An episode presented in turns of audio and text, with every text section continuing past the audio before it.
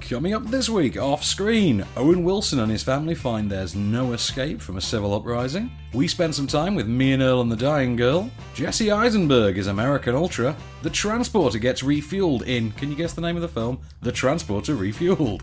And Meryl Streep introduces us to Ricky in the Flash. All of those to come and more off screen.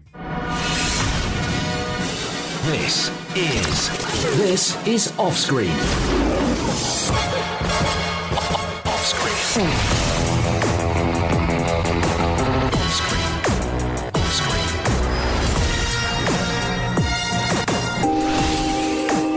With the latest film news and reviews, this is off screen, the on-screen radio show. Welcome to Off Screen, I'm Van Connor. My name is Case Allen. So, shall we start uh, with Ricky in the Flash this week then, let's do Case? that. So This is uh, Meryl Streep. Is she back on Oscar-winning form? Well, Oh, that's the thing, isn't it? Because you go into the film and you do think, right, so Yeah. what's she getting nominated for this It's Meryl. year? Yeah, Um, exactly. and yeah, so of course this is the uh, the latest. Is it Jonathan Demme or Ted Demme? Was one Uh, of them is- Jonathan. Jonathan. Because Jonathan. Ted is Ted is departed sadly, isn't he? uh, I believe so. yes, and Jonathan. yeah. Okay, so Silence of the Lambs and was it that's Ted Jonathan. who did the Silence of the Lambs? Or No, no, Jonathan? Jonathan. Jonathan did Silence of the Lambs and Philadelphia. Ted did comedies, didn't he? Because Yes. he did the Dennis Leary one I love yeah. so much. It's kind of like a Ridley Scott Tony Scott dynamic, I guess. It is, Yeah, although in that case, I think we, we, we, we lost the more talented Scott. I'm just going to say it. I, I, I prefer. yeah I, Tony. w- I would agree there. But uh, so obviously this is from Jonathan Demme, and this is uh, Meryl Streep as aging rocker Ricky and her band, her backup band, The Flash, hence the rather clever title.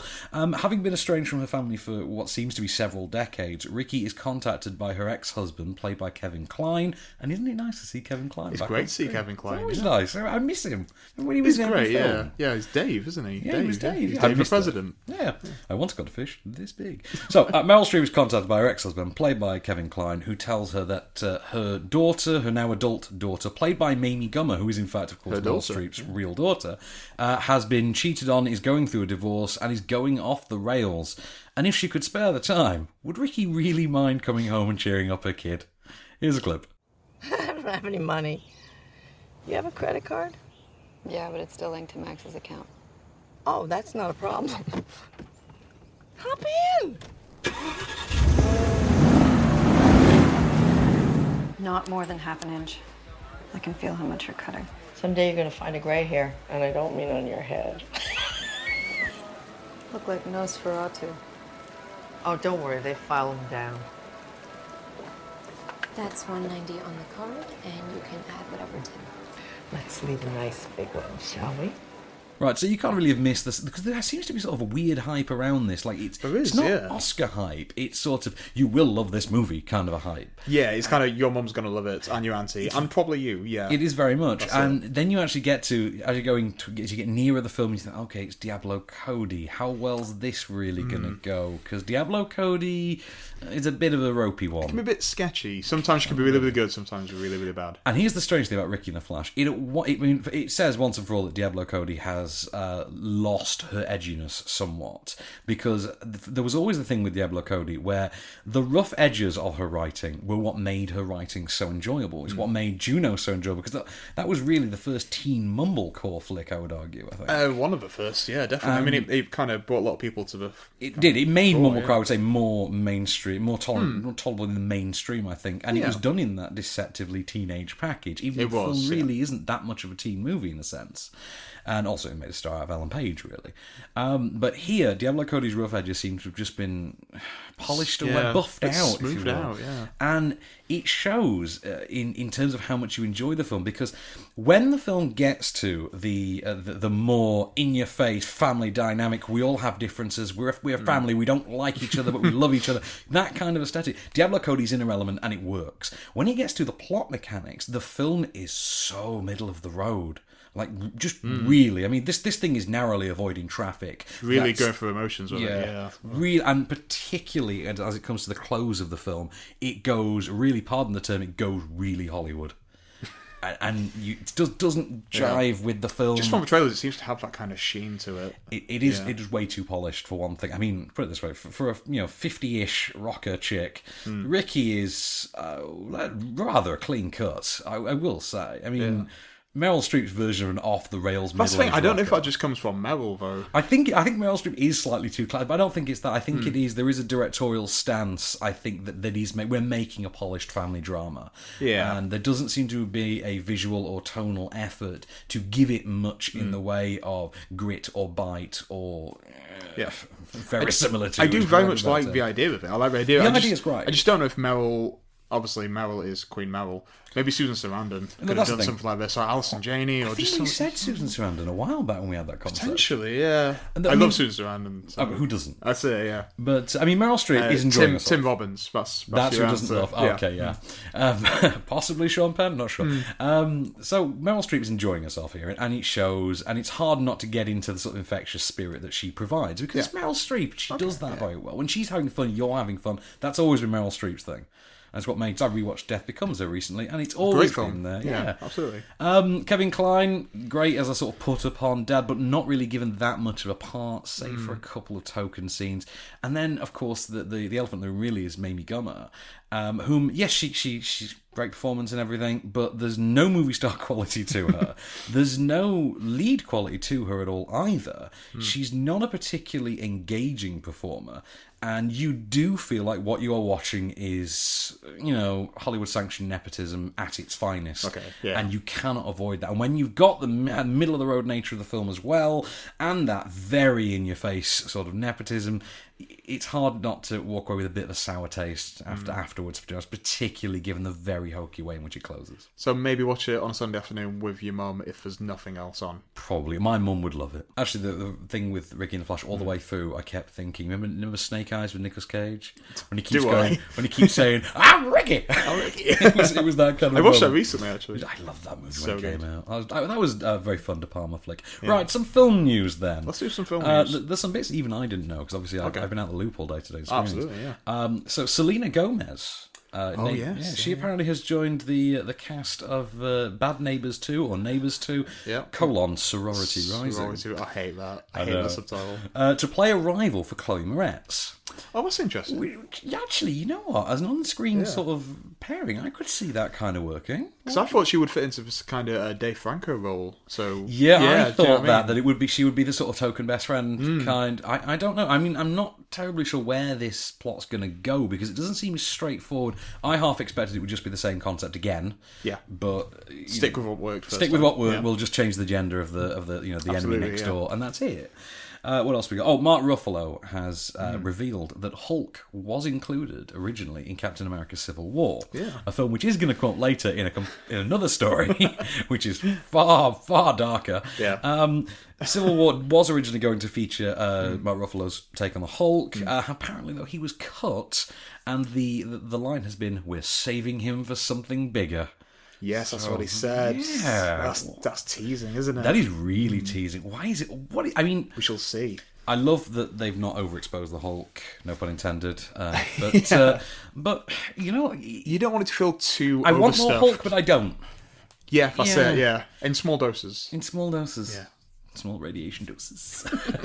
uh, Jason Momoa, have you heard of this latest film he's doing? Oh, he's a lumberjack and he's okay. He is a Yeah. lumberjack, and he's okay. He's going to be a lumberjack battling drug runners in a Yes. movie called Braven. How awesome! Called Braven, is it right? I, you know what I'm picturing? I'm picturing the opening of Commando when Schwarzenegger was just casually walking on carrying the log Yeah. over his over his shoulder. When he's got the ice cream for the kids. yeah, That, that's one of my favourite openings to a movie is great, ever. yeah. Hmm. And in fact, back when you used to run the, the film quiz at Cineworld, didn't you once use the intro music from Commando for the guess the intro round? yes, I did. Not many people got it as well. Oh, I did because you can't mistake that brilliant thing. It was one of those instances where you played it and people were like, "What's this?" And then when you tell them, they're like, "Oh, Ah. of course it is." I was always shocked how many people didn't get the uh, "Can You Dig It" theme from Iron Man Three, but that's just Oh, me yes. personally. right. Uh, this is news that will bring a tear to Chris Wilson's eye when he hears it. A live-action Mega Man movie is coming. Now, okay, the video game thing. uh, Yeah. you- you could I'm work, not too could familiar with Mega Man, so I can't. I'm not as invested as what Wilson would be. Did you ever see Astro Man a couple of years ago? Two thousand nine. Uh, Yeah, I did have that own pleasure. I actually. think I know why you saw Astro Boy. Sorry, not Astro Boy. Yeah, I know you mean. you know, I know why you saw it because didn't Nicolas Cage provide the voice of someone in the film. I think Forget who, either but the yes. creator or Astro Boy Yeah. himself. It's not Astro Boy. You know, but it's basically that plot. He is Yeah. like a he's like it's like a commander data, but he's a warrior kind of a figure.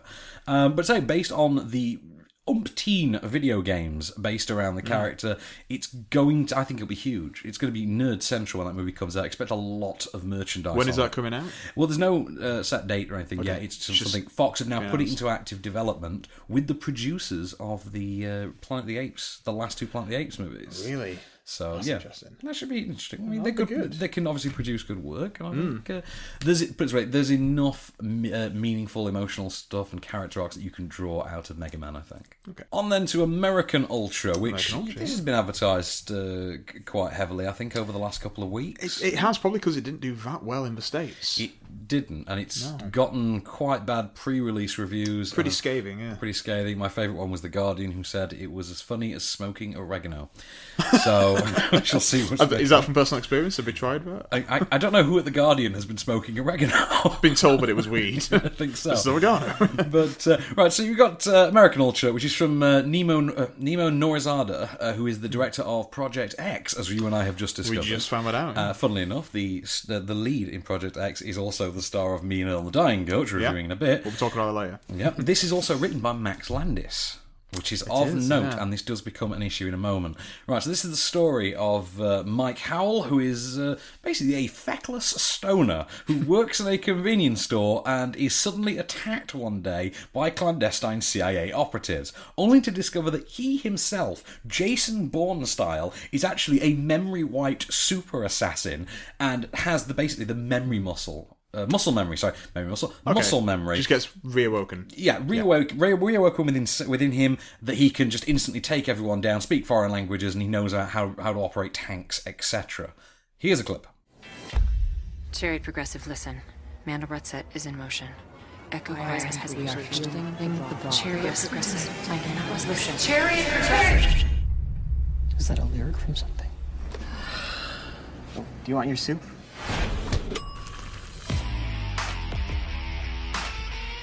Hey, stop! Stop doing stuff to my car. Hey, babes, what's up? Hey, I just killed two people. That's awesome. no, they had guns and knives, and they were being like total dicks. I took a spoon and I just like, mm, and I like shoved it through this guy. Why are people trying to stab you? I don't know, but I'm like freaking out. I have a lot of anxiety about this. So Jesse Eisenberg, Kristen Stewart, Connie Britton, Topher Grace, Johnny Legs himself, John Oh, Johnny Leguizamo. Legs. Yeah. Well, And- that, that, that does sound fun.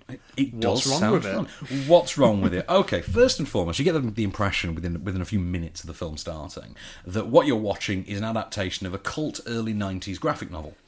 Uh, it's not, but Hmm. it feels like it throughout. And then when you get to the very end of the film and it says written by Max Landis, you think, ah, okay, right, that That's why. kind of adds up.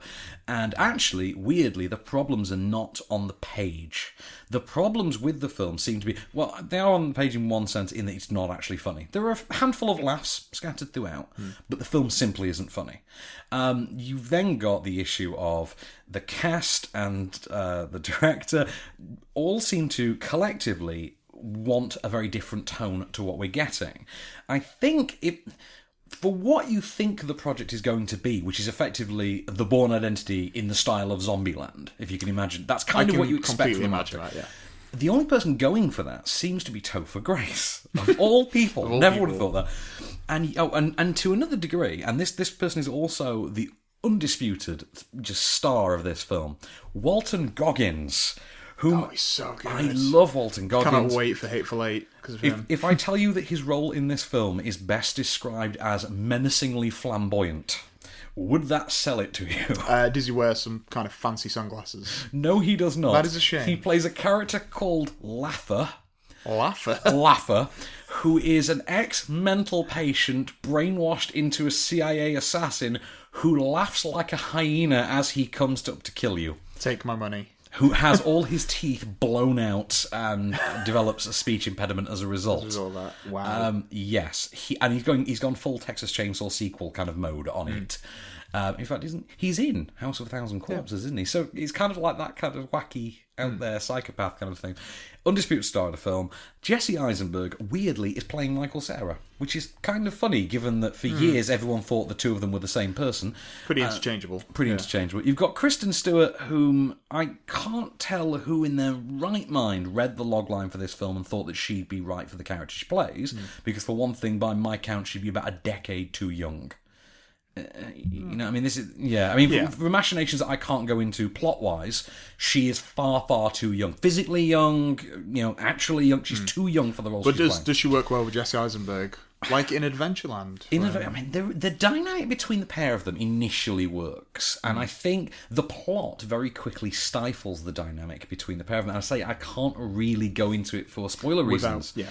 Um, Connie Britton is enjoyable in it as well, um, but what I say the tone is the problem. Nemo Norizada, his he starts off with a very wacky, almost Zombieland like style in the very early stages then save possibly for a sequence in a blacklight enhanced cellar which is owned by johnny legs because why wouldn't it be Yeah. save for that sequence the film is startlingly pedestrian after that it, it say you've got it, it's wacky and it's in your face and it's got some some verve to begin with. You've then got this one sequence, and then over the very end credits, you get this sort of cartoon animated cartoon like thing, which suggests that the film had more flair than it did. And the problem is the film doesn't have much flair at all. It, it very much lacks it. In fact, you want the born identity. What you get is a case of completely missing identity and because the film does not know what it wants to be, it isn't funny, it isn't exciting, it's really not engaging or bit of a interesting. mishmash of styles, really. you It know. really is, and that's disappointing considering what it could have been. and the marketing campaign has tried its damnedest, I think. It really has. tried to find an audience. Well, sadly, um, the marketing it seems uh, was a bit overzealous. Yes, Uh, let it down. It has let it down indeed. Should we do some more film news then? Yeah, let's do a couple more pieces. Oh, okay. We've got to talk about Ar- Arvie Lerner. We've got to talk about him because Okay. this guy is hilarious. He really is. Right, Arvie Lerner, uh, uh, to those who don't know, is the producer. well, He's, he's the he's the guy who runs New Image Productions and Millennium Productions, I believe, as well. Yeah. Um, and they, of course, are the producers of certain action films like the Expendables trilogy, and uh, most recently Survivor, the Pierce Brosnan Mila Jovovich action thriller, which, I've if, already forgotten it. funnily enough, I, I had as well until this story came about. so I was like, oh yeah, that film that really wasn't particularly any good. I remember it, yeah. Well, Arvin Lerner has made it his mission over the last few years. I say mission, it's like a crusade. He- he- he's on like this one man crusade to rid the world of piracy, and but only strangely when it applies to his films. Yeah. So if, if it was Warner's, yeah, who his cares? altruism is somewhat suspect given that he only Yeah. bothers when it's his film. somewhat self-serving. Yes, this is a man who tried to sue hundreds of thousands of people individually. sorry, as part of one class suit for downloading the first Expendables movie. Do you know why? Oh, I remember that. Yeah. Do you remember why he wasn't allowed to go through with the suit in the end? Tell us why. because the uh, the judge who was overseeing the case, who was based in DC, decided, hang on, why the hell is my court being used to sue hundreds of thousands of people who don't even live in my district? That's a what the hell smart judge." have I got to do with this? Yeah. So it was it was thrown out. Um, It was thrown out. We then, of course, had the Expendables 3 leak last year, which, you Yep. know, what, what the odds that it would happen on the same day the cast are all at Comic Con?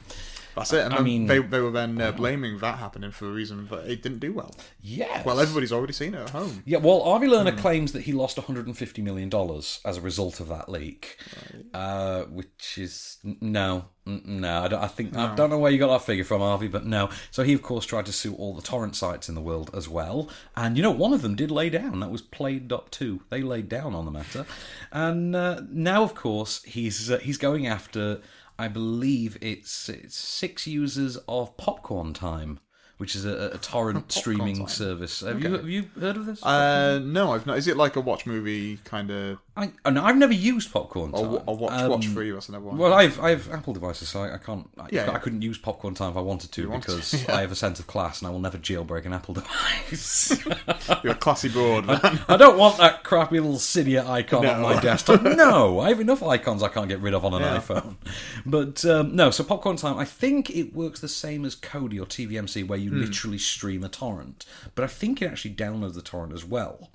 Um, I, I think I've I read Engadget articles about that about a year ago. I Hmm. maybe, maybe misremembering it. Uh, well, he's trying to sue those down, six downloaders who are being referred to as John Doe's one to six in the legal case. and yes, um, here's the funny part. That's like the though. worst franchise ever. It- it really is. John Doe 12. Yes. But no, the funny part is though that uh, Harvey Lerner has uh, has revealed in a statement that uh, he will settle the suit with each one of the six John Does, provided they pay seven hundred something dollars, which conveniently is the very minimum amount of damages you can claim for uh, copyright infringement. So it's like he almost knows it's going to fail. he almost knows. Like Expendables. Look, I'm trying to prove a point and save piracy, but if I'm really honest, I'll take seven hundred bucks. Yeah. I really will. I'm a cheap date. he is a cheap date. right, Anna Lee Tipton. Are you aware of the actress? Oh, I am indeed. You are. I'm a big fan of Anna Lee I know Tipton. you are, yes. You, you know I am. I have a big thing for Anna Lee Tipton. have done ever since Crazy Stupid Love. And Yeah. uh, yeah, well, I was a very big fan of her in that. Um, and of course, uh, she recently went down in my estimation, having starred in the god awful Two Night Stand, a movie in which we are genuinely Who was in that row? Who else was in that film? Mr. Teller, Mr. Miles Teller, Well, I don't mind, but everyone dead Hmm. knows that eyed, you hate dough it. faced Miles Teller. Yeah. This generation's been spawned. This generation's Vince Vaughn. Not Vince Vaughn as he was, but very much Vince Vaughn as he is, now. Well, Anna Lee Tipton, his co star in Two Night Stand, has now signed on to star in the psychological thriller Sadie, which sounds very much like a free holiday pitch when you get to the plot, which is Anna Lee Tipton, who I s- is a former figure skater and model turned actress, will play a young female novelist who, to celebrate the publication of her la- latest work, um, goes away. Where does she go? goes away to an ex-lover's Italian villa. Where she and a mysterious woman named Charlotte, and this is the weird because no one can answer what this term mysterious woman named Charlotte is actually referring to. Hmm. She and a mysterious woman named Charlotte find themselves the victims of a psychosexual game heralded by said ex lover.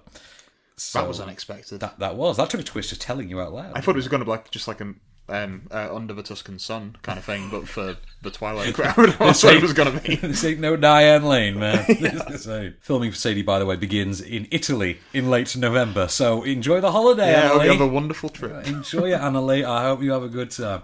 Uh, just please make it better than Two Night Stand. So on to Me and Earl and the Dying Girl, which you were a fan of. You Yes, saw I this was a big before fan. I did. yeah, but it never seems to happen. You saw this while I was watching No Escape because we had two preview screenings the same night. And, and you were an utter gentleman and let me see this instead of seeing no escape.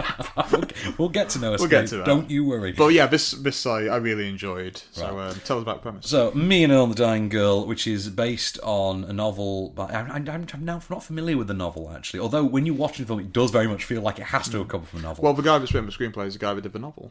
ah, that was another so point I it was going makes to get sense, to. yeah. Right, so this stars Thomas Mann, who you may remember is the lead from uh, Project X, Hmm. um, and for some reason, who I keep getting confused with Johnny Simmons, who's the uh, dr- the overdose victim that sets off the plot of Twenty One Jump Street. So I keep getting the pair confused, um, and it's because they're you know, the kind of doe-eyed young white kids, you know. Yeah. look basically the same.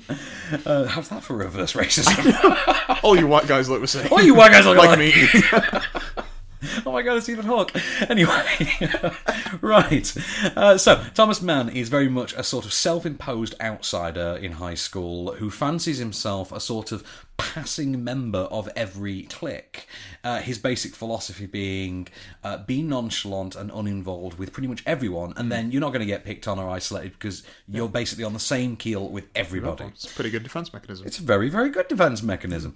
Um, he spends his time with his friend Earl in their history teacher's office watching a, a bizarrely great selection of classic films on YouTube. Yeah. Um, his history teacher, incidentally, is played by John Bernthal, who might be the greatest teacher who has ever lived certainly the coolest. certainly the coolest.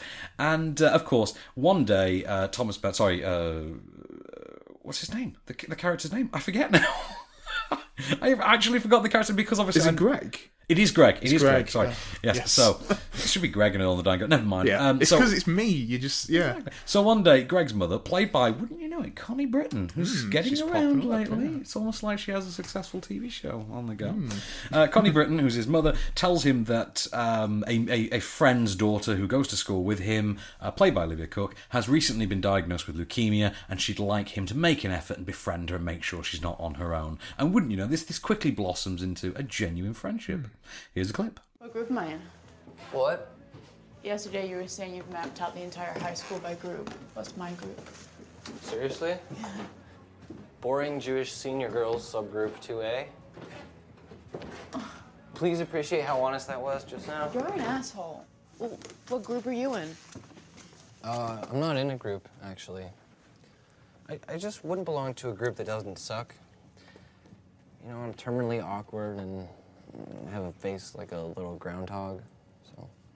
You can't really think that. No, I don't think that.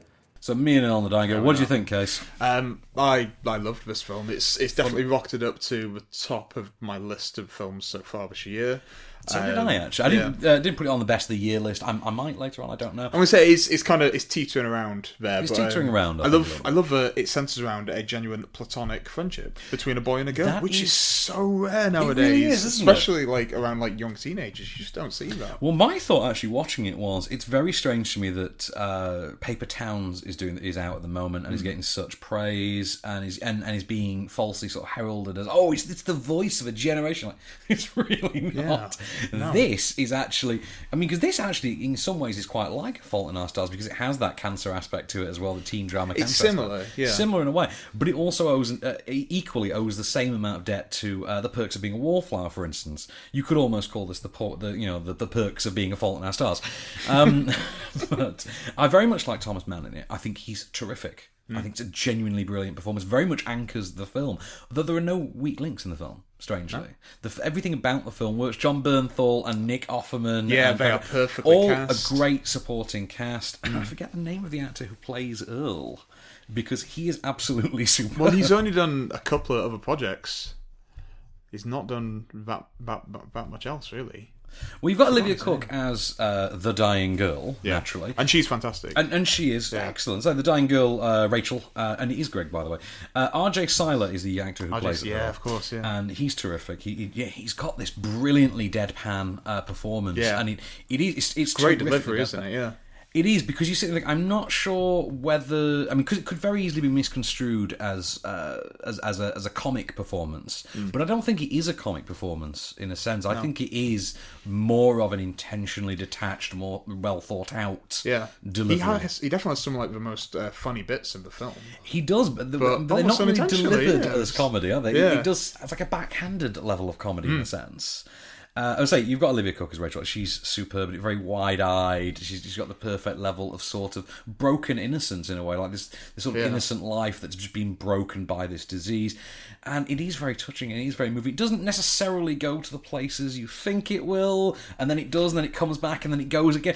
And it, it Yeah. is- it does take you through the ringer in a sense. It's not an exciting film. Don't get me wrong. It's not. I wouldn't call it an exciting film, but it's very well written. It knows its characters. It explores the dynamics between each character perfectly, and you genuinely feel for those relationships. Mm-hmm. You do. But, uh, yeah, I liked it, and of course Nick Offerman's in it, and that's never not a great thing. Yeah, and he gets to say some fantastic words, Uh, and also- which is always a good thing for Nick. Very Offerman. true. It is also incredibly cine literate as regards featuring the work Oh, of Werner wow. Herzog, Yeah. Martin Scorsese, Paul and Pressburger.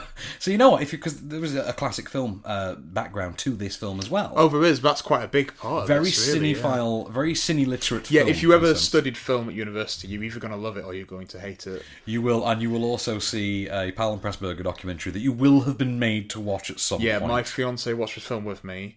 Um, there's a scene where we watch, um, oh, was it uh, Aguila, Wrath of God? Yes. And Cassie had to see that so much, so she she kept like nudging me. The ribs being like, I hate it, I hate it, I hate it so much. Ah, the perks. but of she being a film loved, she student. did love this film though. She did absolutely love it. with the latest film news and reviews.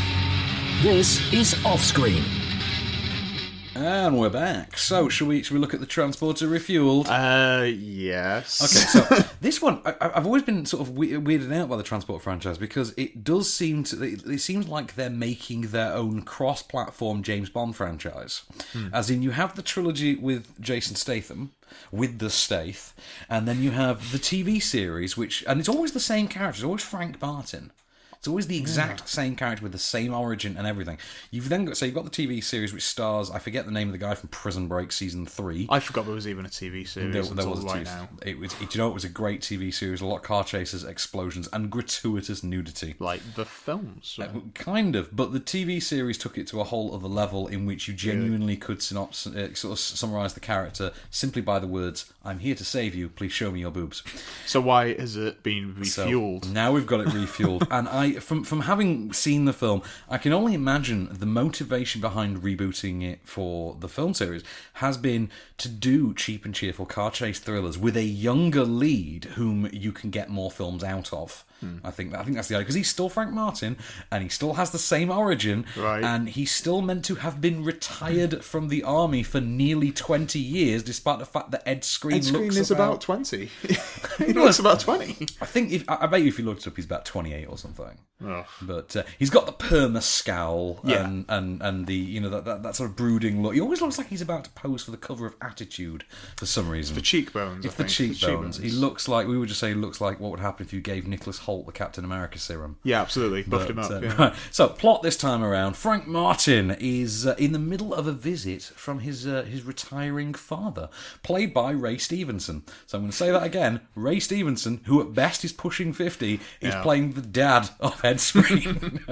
right. When uh, when a one of his transportation jobs goes awry, Frank discovers his father has been kidnapped by the people who have employed him for his job, and he's forced to do their bidding in inadvertently taking down a well, a south uh, well, southern French. uh, What would you call it? A Riviera-based crime lord who, wouldn't you know it, by complete coincidence, Have have there any Riviera-based crime lords? Apparently there are, but by complete coincidence, he also happens to be one of Frank's former teammates from his military days, despite the fact that he's about three decades older. than Well, Frank. wouldn't you know it? But here's a clip. So, what's your plan? Well, I was going to keep it as a surprise, but since you asked, I've been thinking about buying that. That's a nice fishing boat for a guy with a worker's pension. Junior, I don't think you have one ounce of wriggle room to moralize to me about how I earn my living.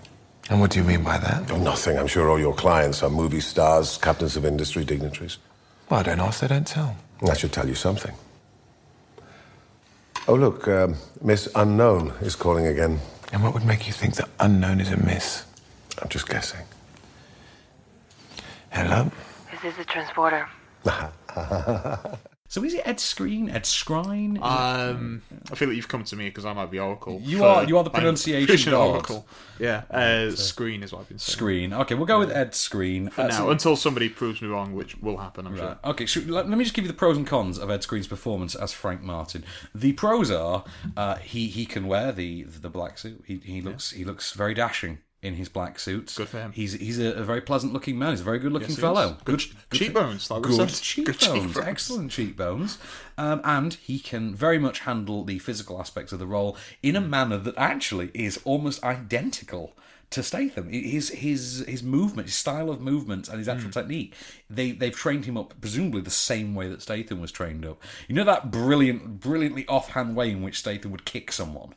Yeah, yeah. Ed Screen's got got, it. that. He's got, Got that it down. down. pat. He's got, that seems to be the transporter trademark. Can you do the casual kick? You do the kick. Good. you're you do in. the kick, but it's going to be on the eventual DVD cover. Amazing. Exactly. Yeah. No, no, that's that's the completely horizontal Twenty One Jump Street cover. Kick. Oh, of course, yeah. so let me get to the cons of Ed Screen's performance, which is he cannot act. He he cannot. He is awful. I've got a second con. He's not Jason Statham. Yes, there is that. He is not Jason Statham, and boy, does the film remind you of it constantly. Right. Conceptually, here's the annoying part. Do you remember when I told you that, for all its faults, the second the, the Triple X sequel, State of the Union, is a better movie than Triple X? I do remember that was last week. That was last Yeah. Mm. week. It was between between, between recording sessions. Um, right, this very much suffers from that. Conceptually, it is actually one of one of the better transporter movies. Conceptually, this is the best one since the first movie. Right? Conceptually, this should be the transporter's equivalent of Indiana Jones and the Last Crusade. Because what they've got is this brilliant dynamic where you have Frank Martin, the ass kicking transporter himself, and his dad, dad. who it turns It's out. just for Sean Connery. That's, It- yeah, yeah. who it turns out is equally ass kicking and consistently refers to his son as Junior. Beautiful. well, yes. that's it. Now, uh, Ray Stevenson seems to be playing this as if he's a rather portly Roger Moore, because that's the only way to describe his performance. It's like Roger Moore. You've not seen anyone ham it up in, in this kind of a way since Roger Moore's Bond films. And then you've got Ed Screen, who, like I say, cannot act to save his life. And it's all put together in the workmanlike yet over the top fashion of Luc Besson's tutorship, the latest being Camilla, what's her name? Camilla Delam- Della, Delamare, I think her name is. Camilla. Camilla Delamar? I'm not sure. Oh, Camilla Delamar. I'm- I'm Camille, Camille Delamar. We're going to go with Let's that. have a look. Camille Del- Do you want to look at the screen? Yeah. Yeah. Yeah, Camille Delamar. We'll go with that. Camille Okay. Um, right. As I say, conceptually brilliant. The problem is, i- it's basically the two central performances because the film is actually entertaining. Unlike, say, for instance, Transporter 3, which was just ridiculous. Yeah. Transporter 3 was groan inducing, and that had Statham in it. Hmm. I can only imagine a version of this film starring Jason Statham and Bob Hoskins, which would have been possibly the greatest action. That's incredible. Hoskins is the dad. Imagine that. We miss you, Bob. We Yeah. really miss you.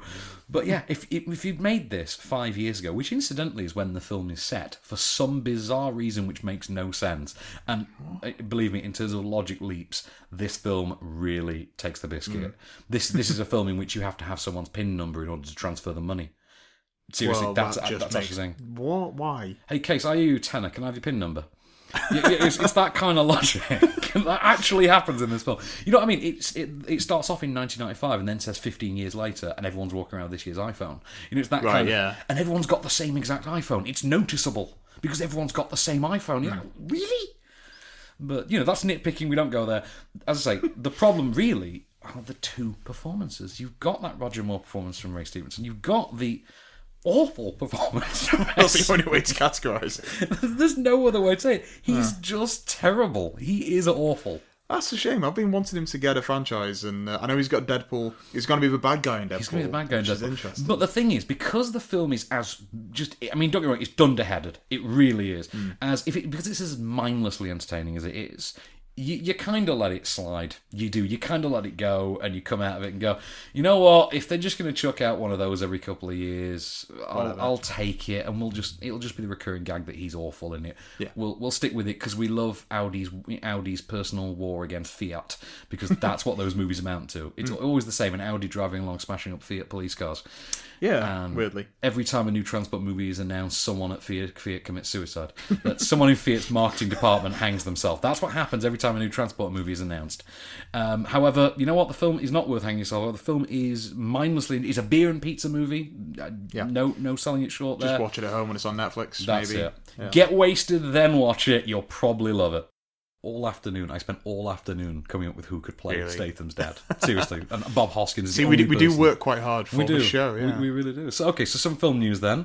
Uh, Nicholas Holt, who we were just mentioned, of course. Oh, yeah, he's now been yeah transformed. Yeah, he's going to be J.D. Salinger in the upcoming biopic "Rebel in the Rye," to be written by Danny Strong uh, as his. that's also Yeah, his directorial, it's directorial as well. debut. Yeah.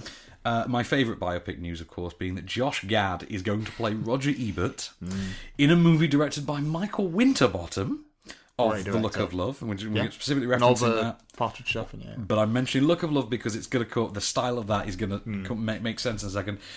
In a film which will also star Will Ferrell or Will Ferrell, if you believe the Casa de Mi Padre marketing, as Russ Mayer in the comedy Russ and Roger. I Yeah. can't wait for that. It sounds amazing. I can already picture the creepy like mustache on Will Ferrell's Oh, oh face. god, right yeah. now. Uh, He needs the handlebars. What he needs. He needs Oh, the yeah, yeah, handlebars with definitely. flares. Uh, right. Okay. Um, before we talk more biopics, uh, Fox are doing a remake. I, I can't figure this one out Because Of- Fox. Because Fox. Fox are doing a remake of Oh Heavenly Dog, the 1980 comedy in which Chevy Chase Yeah. was killed, returned to Earth as a dog. Was that Chevy Chase? Or That was was that... Chevy Chase. There's a similar Tim Allen Oh, vehicle oh yeah, as that's well. that's the Shaggy Dog. That's Shaggy That's Dog, the Shaggy yeah. Dog. That's where they actually see, we know our family dog we, We pictures, know our yeah, family dog yeah. pictures. Funnily enough, there's a third family dog picture to discuss this week, named Archie, but there's a full stop between every letter of it. It's going to be Oh. directed with a directorial debut of TV actor Robin Dunn, who you Right. may also remember as What- the what has Robin done? What has Robin done? Robin Dunn has done the lead role in Cruel Intentions 2 Manchester Prep, yo. Oh, no way. Totes. totes, bro, totes. Actually, I think Cruel, For Inten- sure. Cruel, Cruel Intentions is a bit before the Totes era, I would say. Yeah. But yes, uh, Archie is Pre-Totes. a cybernetically created dog. He's created in a lab by a military scientist played by Catherine Isabel. How, how weird is that? I don't, I don't know who that is. Catherine Isabel from Ginger Snaps. Remember? Oh, yeah. yeah. She was actually quite impressive in that. Uh, she was also American Mary, which is a, a film I had not seen until John uh, John Dickinson bought me the DVD for Christmas, But- and, and and rightly so as well. It was a very good film. Um, Catherine Isabel plays a scientist who creates Archie, a robotically enhanced, super strong dog with the power of speech and a voice provided by Michael J. Fox. When the military shuts down the project, Archie is released into the wild where he stumbles into a small town in search of a new family and stumbles across the child of the town mayor. Can you see where this may go? I certainly can. Yes. There you go. So that's Archie. That's uh, the rights to that are being sold at the Toronto Film Festival. I love that uh, Stuart Little is going to have the same voice as Rotty Dog. That's great. Uh, what else we got? Okay, biopic news again. Then the Richard Pryor biopic. Hmm. I love this to news. be directed by Lee Daniels. Yeah. To be written by Danny Strong. Because we're best friends. Yeah. To star Mike Epps, aka Black Doug from The Hangover, as Ri- as Richard Pryor in a movie which will also feature Kate Hudson as Jennifer Lee Pryor, Eddie Murphy as Richard Pryor's father, and Oprah Winfrey as his, grandmother. grandmother. This is going to be That's awesome. shaping up. That- Yeah. that is that is. I'm sorry if that's not. You know, forget to hell with Straight Outta Compton. This is the biopic I want to see. But uh, yeah, yeah. Anyway, about Straight Outta Compton because we've got to mention this one. Hmm. You mentioned this to me in passing actually during the week. The producer, one of the co-executive producers of Straight Outta Compton, a man named S. Lee Savage. Good name. Um, which, it- look how it's spelled. Savage. Uh, Savage. DGE. Savage. Yeah. Um, he uh, has written a book, you see, uh, Hmm. which has su- subsequently spawned a documentary. It's called Welcome to Death Row, which is about Death Row Records, which Yeah, is, of of course, course, yeah. Hmm. set up. It's a plot element in Straight Outta Compton. And, of course, Death Row Records uh, famously had under its label the likes of uh, Snoop Dogg, Uh, uh, Suge Knight, Tupac. yeah. Uh, yeah, he was the the overlord, wasn't he? Uh, Uh, Su- he was- Sugar. Sugar Knight? Yeah, yeah, yeah. Because it's, it's spelled Suge. It's spelled but Suge, but it's spelled- Sugar. Yeah, Sugar. He's, he's not a good person. He- he's he's not, and he's portrayed thusly in Straight Outta Compton. Yeah. Funnily enough, he's one of the few people who actually gets depicted in a bad light in Straight Outta Compton. currently in Dre- jail. Dre- yeah. Um, so he's pitching his uh, Welcome to Death Row book and documentary in a package that basically sells it as a potential sequel to Straight Outta Compton. Which so you were very aware of this because you I was told aware, me. yeah. So I think that could turn out right. Do you think they should keep the casting? I would like them to from- keep the casting. I think they should yeah. keep- get as I much of really the like cast- Keith Stanfield. I think it's Stanfield. I think he's he's the guy playing Snoop. Don't I like him explain a his lot. name. Yeah. I forget the name of the guy who played Tupac, but he was such a spitting image for Park. It was unreal. Really? But uh, yeah, I mean, my favourite one about that is when we ran the news article in the week, uh, we used an actual picture of Snoop and Tupac. Yeah, I saw that. And uh, someone from a Tupac fan site liked it on Instagram and put, "What a what a beautiful picture you've made." I don't think they realised it was real. Would you like draw it or something? I don't. know. I think they thought it'd been photoshopped, but it was real. It was a real picture. Hologram. Hologram. Uh, one final piece then. Vincent Cassell is the villain of the newborn Yes. movie. Do you know what? I'm all in. It's I'm all such in. natural casting, isn't it? It is. I can't believe that hasn't been done for the other ones. You're like, hang on. Did, did- did you have that moment as well where you're like, hang on, didn't we have. No, we haven't.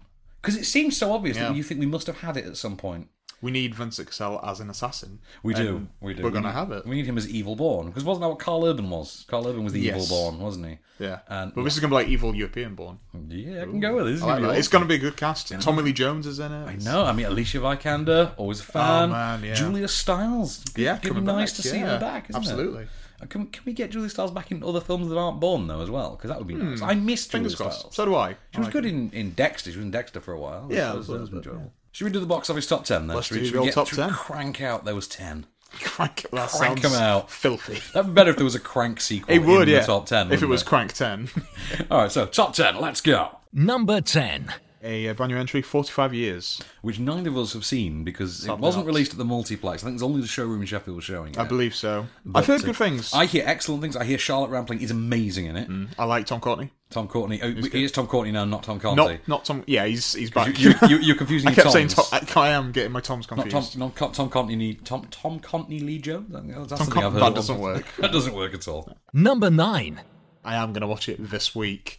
Minions. Minions, which I have had the chance to rewatch, and I, I still liked it as much um, on home release. I, uh, I I thought it was I thought it was a lot of fun. Um, I do think it is an all round family entertainment film. Hmm. Um, I think it's I think as soon as Secret Life of Pets opens, everyone's going to forget about Minions entirely. It's going to make But, my uh, life so much better. but uh, the minions are still lovable. They're still a lot of fun. They've still got that great Jeffrey Rush narration. The comedy works. Alison Janey's great in it. Michael Keaton's great in it. What's not to love? Number eight. Moving down, uh, Paper Towns. I didn't mean for that to rhyme, but it did. Moving down, paper, towns. Yeah. Bingo announcer, you. I know. Yeah. uh, which, as I say, I liked. Um, I think the second half's better than the first half. Uh, Nat Wolf is a better performer than Cara Delevingne is. I think she's been really oversold in this. She's film. a model slash actress, isn't she? To quote Zoolander. Y- Yes, yes, Yeah. that's very much the case. Um, and it's interesting to me that Halston Sage, who plays her friend, is a better p- better performer than the much lauded star. Hmm. Um, didn't really buy into that aspect of it, but the film itself is more of a sort of modern John Hughes type affair. Uh, starts out as a sort of suburban mystery, goes to full on road trip mode. Hmm. What's not to enjoy? Number seven.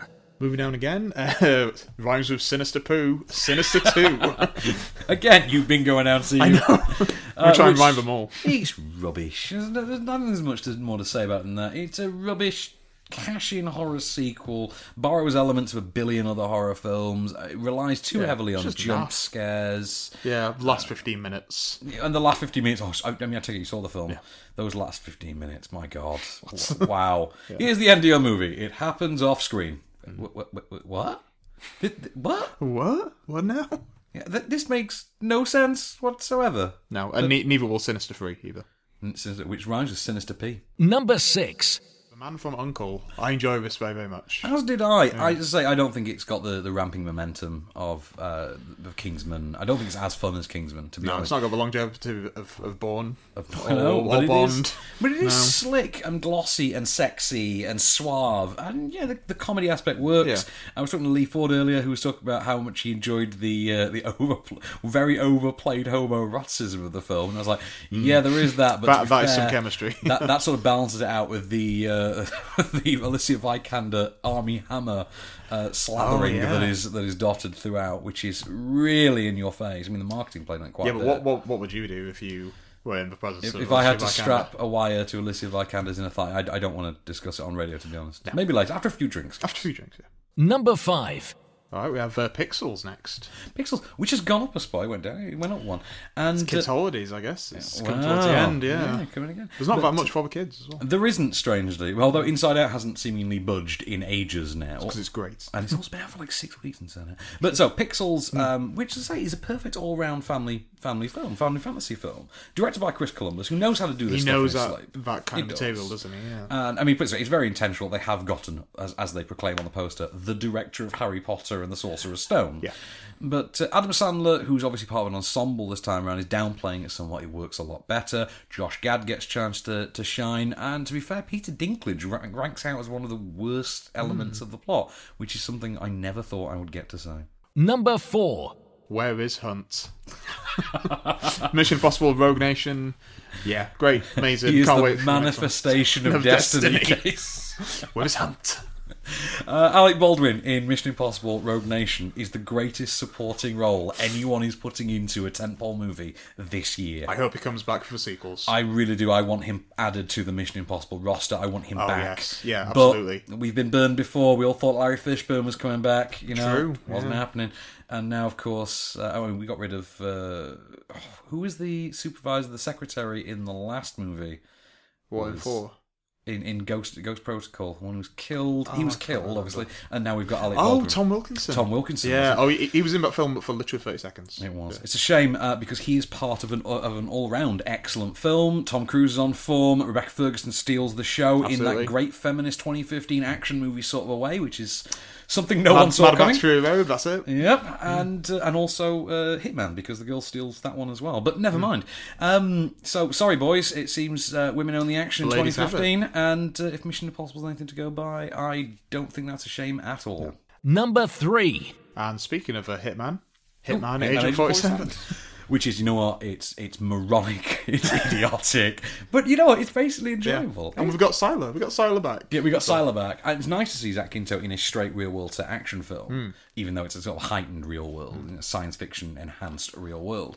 Um, but I liked it. I liked Rupert Friend. He grew on me over time. he, he is ridiculously out of character as this as this central figure. Uh, but Hannah Ware, I like Hannah Ware very much as a I like female Hannah lead, and I would like to see her in more things. Number two. Inside Out from Pixar. Is that number two still? Inside Out from Pixar. I know. I don't know why I said it like that, but there we are. but, uh, but I'm going to let you talk about this because you, you, you have a, a much more passionate Mm. view on this film than I do, strangely. yeah, you're, you you do like it. I do like it. Yeah. But I think with, with Pixar, I I have trouble uh, selling a you know stating uh, oh, you know praising a Pixar movie more than up. That's it. That is one of their That is- pinnacles. oh, um, for me, set the this bar this too high. does still. Yeah? It set the bar too high. For It me, is Up. so, really yeah, did. absolutely. But um, no, I, I think that it actually ranks up there with Up and with certainly films like Wally. Absolutely, um, I think the cast is fantastic. Uh, Lewis Black, we've spoken about at great length how great he is Uh, for we have. Anger. Would like to see more Bill Hader, as we said as well. Do you think but, we'll get um, a sequel to this one? I don't think we'll get a sequel. I think we'll get a couple of shorts, and I'm okay with that. To be, I don't really like Pixar doing sequels. I don't. I, I So- prefer the idea of, of shorts. I do. Yeah, and I think I, that's if you've got little things to say. I don't think we need Brilliant. Outside In released in cinemas anytime soon. No. Number one. And straight in at number one, straight out of Compton. straight in number one, straight out of Compton. um, right, this this obviously is very oversold as a film. I think. I Hmm. mean, it, it's phenomenally successful, and I'm sure it deserves to be. Hmm. Um, it is very enjoyable, and I, I have to stress, I did enjoy it. I don't think. Did you get to see it in the end? Still not seen. You've still it. not seen. Like, you've No. only been having trouble getting a seat in a screening. I was quite burned last Friday. No, it's Yeah. very popular. Um, I, I think the problem is there is an Emperor's New Clothes effect with it. There is an element of hip hop fandom who are just who would just willingly take anything, and I think that's a real shame because it oversells a film that has problems. It is enjoyable and it is a, a good experience watching it, but I think it doesn't match up to the reality. And also narratively, it is very very flawed. I mean, particularly, I mean, this is a film flawed by you know i- almost after the fact by its own creative team who feel the need to add marketing before and after the film as part of the Oh, film. the Beats headphones and yeah. Things like that. Hey, here's our story of how we spoke. We were the spo- uh, voice of an unspoken minority. Now let's sell some headphones. No. Yeah, And I've I'm got s- five million dollars. We, we, Yeah. we got a billion, but Oh, that's sorry, billion. Yeah, we- five billion uh, dollars. yeah, and then but and then you get to the idea that I, I can't help but think that Dr. Dre seems to genuinely believe that a hardcore aspect, a serious central aspect of his rise from w- the ghetto, as he would like to think it. Is that the white man tried to stifle him out of some money? And you're like, no, this isn't the plot. The plot is your impact on the world around you. But that's not a film that he's going to be the producer for. It, it That'll- really that'll be isn't. something that will be made in the future. and I'm I'm more interested in that version of Straight Outta Compton. I am. I'm more interested in the uh, the, the the exterior, the the, uh, the outside influence made. Yeah. Yeah. Some more film news then, Mister Allen. Yes, let's have it. So okay, we've got we have to talk about the Marvel story. We have to. Yeah. um, We have to, which is that uh, Kevin Feige, who runs Marvel Studios, Is now the king. is now the king of Marvel. Well, of the world, I would say. Yeah, effectively Yeah. King Uh, of films. because what we did what no one seems to ever realize with, with marvel studios is that marvel studios don't just make their films they they answer to a higher power as it were Yeah. uh, ike perlmutter who is the head of marvel entertainment which of course oversees marvel comics marvel studios Marvel TV. uh, marvel tv I mean, is, it, I mean, is it actually called that or is it marvel studios tv I division? think it's. I think it's the TV division. and yeah. you know the toy department, all the rest of it. all the stuff. So realistically, you know, the the toy department has no more power than Marvel Studios did, which is kind of depressing when you sit and think about it. Now the story has emerged that Kevin Feige has ousted uh, Ike Perlmutter Hmm. by going and reporting directly to Alan Horn at Disney. So Marvel Studios don't report to Marvel anymore; Yeah. they report to Disney. They now have autonomy. They can do whatever they straight like. to Alan Horn, straight to Bob Igor, essentially. Exactly. And this apparently is due to apparently there were disagreements regarding meddling, specifically in Age of Ultron. and the uh, the reception, the the lower key reception than expected for Age of Ultron, Hmm. and uh, also uh, certain meddling that was attempted for Captain America: Civil War. Budgetary things. Budgetary really, things as Hmm, yeah. well seem to be an issue because Ike Perlmutter is apparently a bit eccentric. Quite frugal as well. and also quite frugal. Mm. And uh, he also has. It's now come to light as well. He's he made some some comments in the company of others that um, let's just say aren't acceptable in the 21st century. No. let's let's just politely say that. And Make of that what you will. If I just if I just tell you that they related specifically to Don Cheadle and Terrence Howard, you can pretty much hazard a guess. What Pretty sure kind he of said things something that- about uh, Black Widow and he. Oh, that was girls don't sell toys. That was it. Yeah, we can't do too many Black we, Widow we toys. can't do because we Black just Widow won't- toys won't because sell. girls don't sell toys. Yeah, that, that that's the thing. Well, that's that's the kind of guy, and now we don't really have to think about it. No, we don't have to worry about him ever again. But, Great. Uh, yeah, he's uh, he's only got. I, do you know what they should do? Give him the Fantastic Four because Just run it into the ground even Give him more. Vegas. We got Fantastic Four back. Uh, here you go, Ike. Yeah. So of course, then we we also have to talk about this is the final and this is the most heart wrenching news of the week. And this for most people started Sunday morning off on a really sour note. We have sadly lost Wes Craven. Hmm. Wes Craven is no longer with us. He died uh, Sunday afternoon. Yeah, age seventy six. Which isn't really that. It's not really that old. That's quite young, really. Isn't He, I mean, that's the thing as well. I mean, he had brain cancer as well. Yeah, which was quite quiet. He really. kept that very, very quiet, and uh, because we, I mean, I, there is one thing with with Wes Craven having passed away, which is I'm now really, really glad he made Scream Four. I don't like Scream Four, but I'm really, really glad he made it Hmm. because I don't, I I wouldn't want to have lived in a world in which I could genuinely say Wes Craven, whose final film was My Soul to Take. Yeah. Well, was that, and somebody else would have done Scream Four and done a worse job. Yeah. Yeah, which yeah, for better or worse, Scream Four is what it is. But he's given us countless classics. He's given us some stinkers, but I mean, He's given us some ranked- stinkers, ranked but against- I, for, for the record, I like Shocker more than most people do. Shocker. Um, he did, however, also make Vampire in Brooklyn, so yeah. And then of course, Nobody- you go nobody needs that. That's true. You go through the iconic ones though, which are Last House on the Left, Yeah. The Hills Have Eyes, Nightmare, Nightmare, on Elm Street, New Nightmare. New Nightmare, Scream, and let's forget there was a Scream two and three. For my money, I, I, I'd go with that. I don't. I didn't really like Scream two or three. I don't Or mind them. four, really.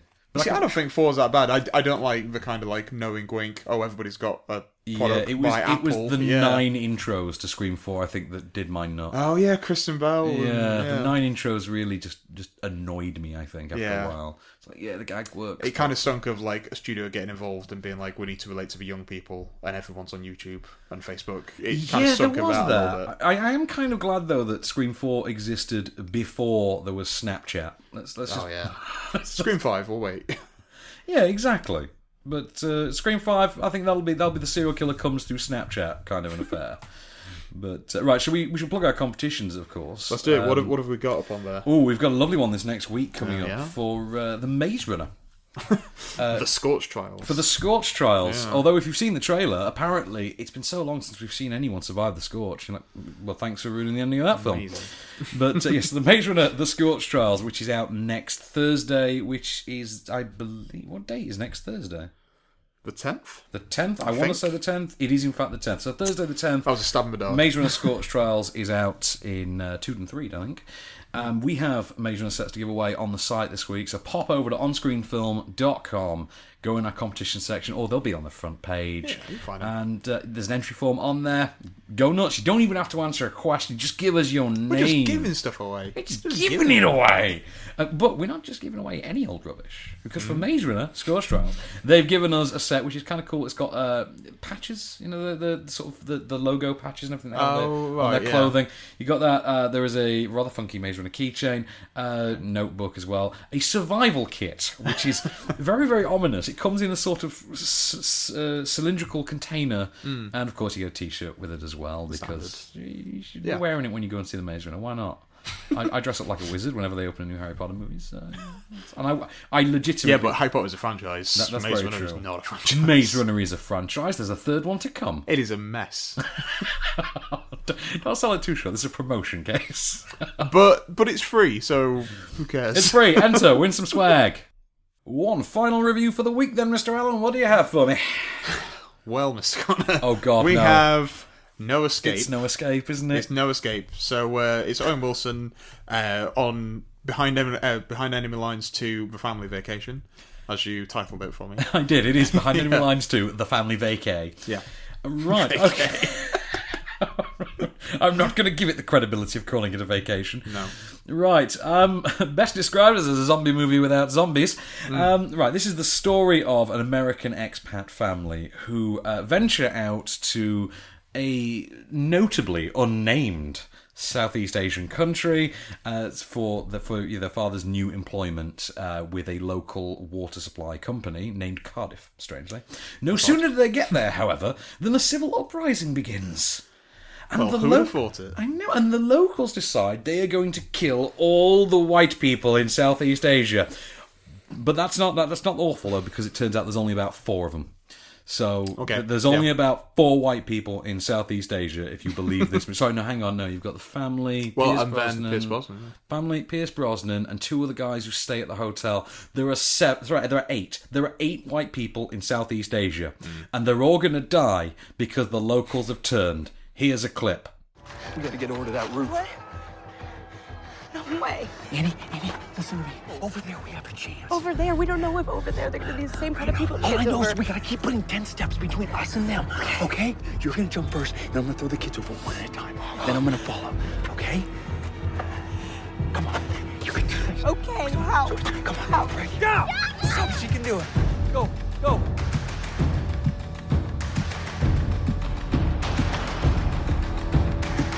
So yes, Owen Wilson's back doing thrillers again. Well, Oh, that sounds intense. there really is no escape. Right, as I say, I mean, I'm, I'm just going to make this one short and sweet. Mm. Uh, it, tr- it's a film that's marketed itself on the same just show the uh, just just show the setup kind of Mm. marketing hook that they used for Taken a few years ago. Remember when the Taken trailer came out? and It was just the phone call bit. Yeah, and you kn- you didn't know from that trailer that it was going to be this badass, rip roaring action movie. Well, they're trying to do the same thing here, only Taken was a good movie. This is not in any way a good movie. This is, in fact, rather dunderheaded and rather kind of. What- Well, what is Pierce Brosnan doing? Well, this survivor can of the I- November Can Man. I save Pierce Brosnan for a minute? Please. I want to save Pierce Brosnan for a Yeah. minute. I want to just put. Let's just take him here. Put him in our pocket. We'll take him out in a moment. Stay there, Bond. Stay so there. you got Owen Wilson and Lake Bell, who you know they're likable enough as the sort of parent figures, Hmm. and Owen Wilson's just doing more of that behind enemy line shtick, and Lake Bell is just doing a relatively thankless. I'm going to do some sweating and still try and look nice. Yeah. kind of a. Well, I'm sure performance. that she does. I, I, I'm sure from your perspective, she she would achieve the job very Absolutely. well. Yeah. Um, but that's the thing. The fa- the central family don't really have much in the way of character. I mean, the kids in particular are really badly drawn. I mean, this is the sort of movie in which the older two of the two little girls continuously asks. Can you tell me about the day I was born? You're like, haven't we got other problems? What, what the hell is wrong with you? It's great. It's one of those I'm you trying want- to fight with foreigners. yeah, you want Bernie Mac to appear, slap her over the back, and they go, "What's wrong with you?" you know, in that way that Bernie Mac did so well. Oh, I miss Bernie Mac. I do. This now. show has just made me sad because we no longer have Bob Hoskins, we no longer have Wes Craven. Wes Craven and Bernie Mac. yeah. Oh, man. Um, weirdly, um, with some, with a slightly higher level of screenwriting, uh, with a sl- you know, slightly more upper upper echelon level of Mm. screenwriting, this would have been something akin to, say, a late '80s Kevin Costner vehicle, Hmm. something like that. But it isn't, and because it's such a nuts and bolts sort of a tale, it's, it's really it is literally you could put this together with an Alan Key kind of a film, um, and then you've got the, this by the numbers level of ca- uh, of character writing, and you're just uninvolved to to an almost sort of- to a very detrimental level. You are uninvolved, and then you've got Pierce Brosnan, who I'm gonna, now going to take out of our pocket. We're going to put him back on the Oh, table. Pierce, hi. Nice to hello, see you. Hello, Pierce. Welcome Hello. to welcome to the table. and he perks things up just a little bit by really just relishing uh, relishing what he's got, chewing the scenery. And he's Hamming it this up. sort of, he's this mockney mercenary type. Who's, who's who may or may not be uh, like a former government agent or something like that, but it's it's kind of weird because he plays this this sort of uh, this expat Hmm. stereotype so well and with such fun and and swagger that you you kind of wow like Brosnan's the best thing in this movie. What the hell's that about? But yeah, I do like him. I just think he's had a weird, He has an interesting very, year. very weird career. He will Yeah. always be Oh, Remington yeah. Steele to me. However, we, Absolutely, we yeah. should talk about the film itself, uh, which is right. It is just about entertaining, right? Just about, but that is. Right, that's not really praise. If I'm honest, I, I can't call that praise. It's the only redeeming thing you can say about this film, which is just incredibly ignorant about the world around it. It is xenophobic to an almost terrifying degree. Well, I think we can get that. I that mean, like I idea, said, it's yeah. a zombie movie without zombies, as in zombie foreigners. The indigenous residents of this fictional, well, not fictional, unnamed, unnamed, yeah. because it was filmed in Thailand, and the uh, the Thai government specifically said, "Please take our name off the film. We don't want people thinking that's Call it us." something else. Lyland. Call, it- call it Exactly. Lyland. Although it shares a river border with Vietnam, so it doesn't take Hmm, much to figure yeah. that one out. um, basically, you're so uninvolved, you're so sort of bored and numbed by it that you really you regret that Owen Wilson has taken this stab at the genre again after a decade and a half. Mm. You kind of wish you you never thought you'd say it, but you want him to go back to comedy and dramedies again. Yeah. and you're like, oh, really? Because I really like Behind Enemy Lines. I can't. Yeah, I can't think of any other like kind of action fillers that he's done. Aside No, that- from that's that. it. That and That's that it, and yeah. Hmm. this. That's it. And it's 14 years in between them. Um, if there were a shred of thought to it, it would be a really solid thriller. But there is no level of There's thought no to level it. of thought. The best thing I can say about it, in terms of in terms of describing it, is and this refers to a line that Pierce Brosnan's character constantly refers back to, and this is bear in mind we're talking about a mockney drunk who keeps talking about having better days and that's what you walk away with. Yeah, I wish we'd had better days, Pierce. I wish we'd had better days.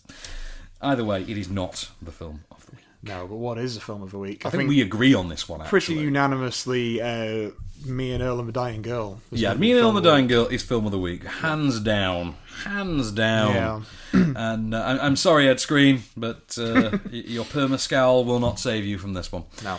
So I mean, next week, next week's going to be interesting. Next week we get uh, not one Tom Hardy, but two. We get Legend next Yeah, week. I'm which- looking forward to it. I am as well. Yeah. More than Tom Hardy, I'm looking forward to seeing Christopher Eccleston in a movie again because Oh, that'd be good. Yeah.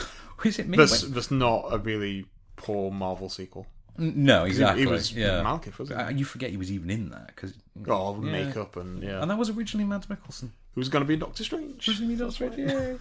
So of course we've got Legend next week. We've got Maze Runner: The Scorch Trials. See our competition on onscreenfilm.com. I'm sure it's good. I'm sure it's. I'm trying to dig myself out of the grave. which- uh, I, I, I, I- I, I have real issues with the Maze Runner, um, but a lot of them have to do with real world sensibilities and not the sensibilities Okay, of the yeah. film. Um, but We'll we see. have- we might be surprised. we have also got a Woody Allen movie next week starring Joaquin Phoenix. Yeah. And Emma Stone. Uh, This is her second The Woody Allen movie in a second, row, yeah. isn't it? Bit She of a did- partnership now. Which did uh, Magic and Magic the and Moonlight. Moonlight with uh, Colin, Colin Firth. Firth, that was- yeah. that was last year, okay, wasn't yeah. it? Yeah, because he, he generally does like one a year now, doesn't he? He does one a year, yeah. And uh, so this is Emma Stone's second Woody Allen film after Magic in the Moonlight. Mm. This is Irrational Man with Joaquin Phoenix. Mm. And of course, the return of M. Night Shyamalan. Mm, Night. M. Night with the found footage thriller, uh, found footage horror thriller, uh, The Visit. Mm. And that is upon us next week as well. So all those to come and more next week off screen. This has been a Candy Store production for On Screen. I've been Van Connor. My name is Case Allen, and we will be back next week. Just show me the way to get out of here, and I'll be on my way. You've been listening to Offscreen. For more news and reviews, visit onscreenfilm.com.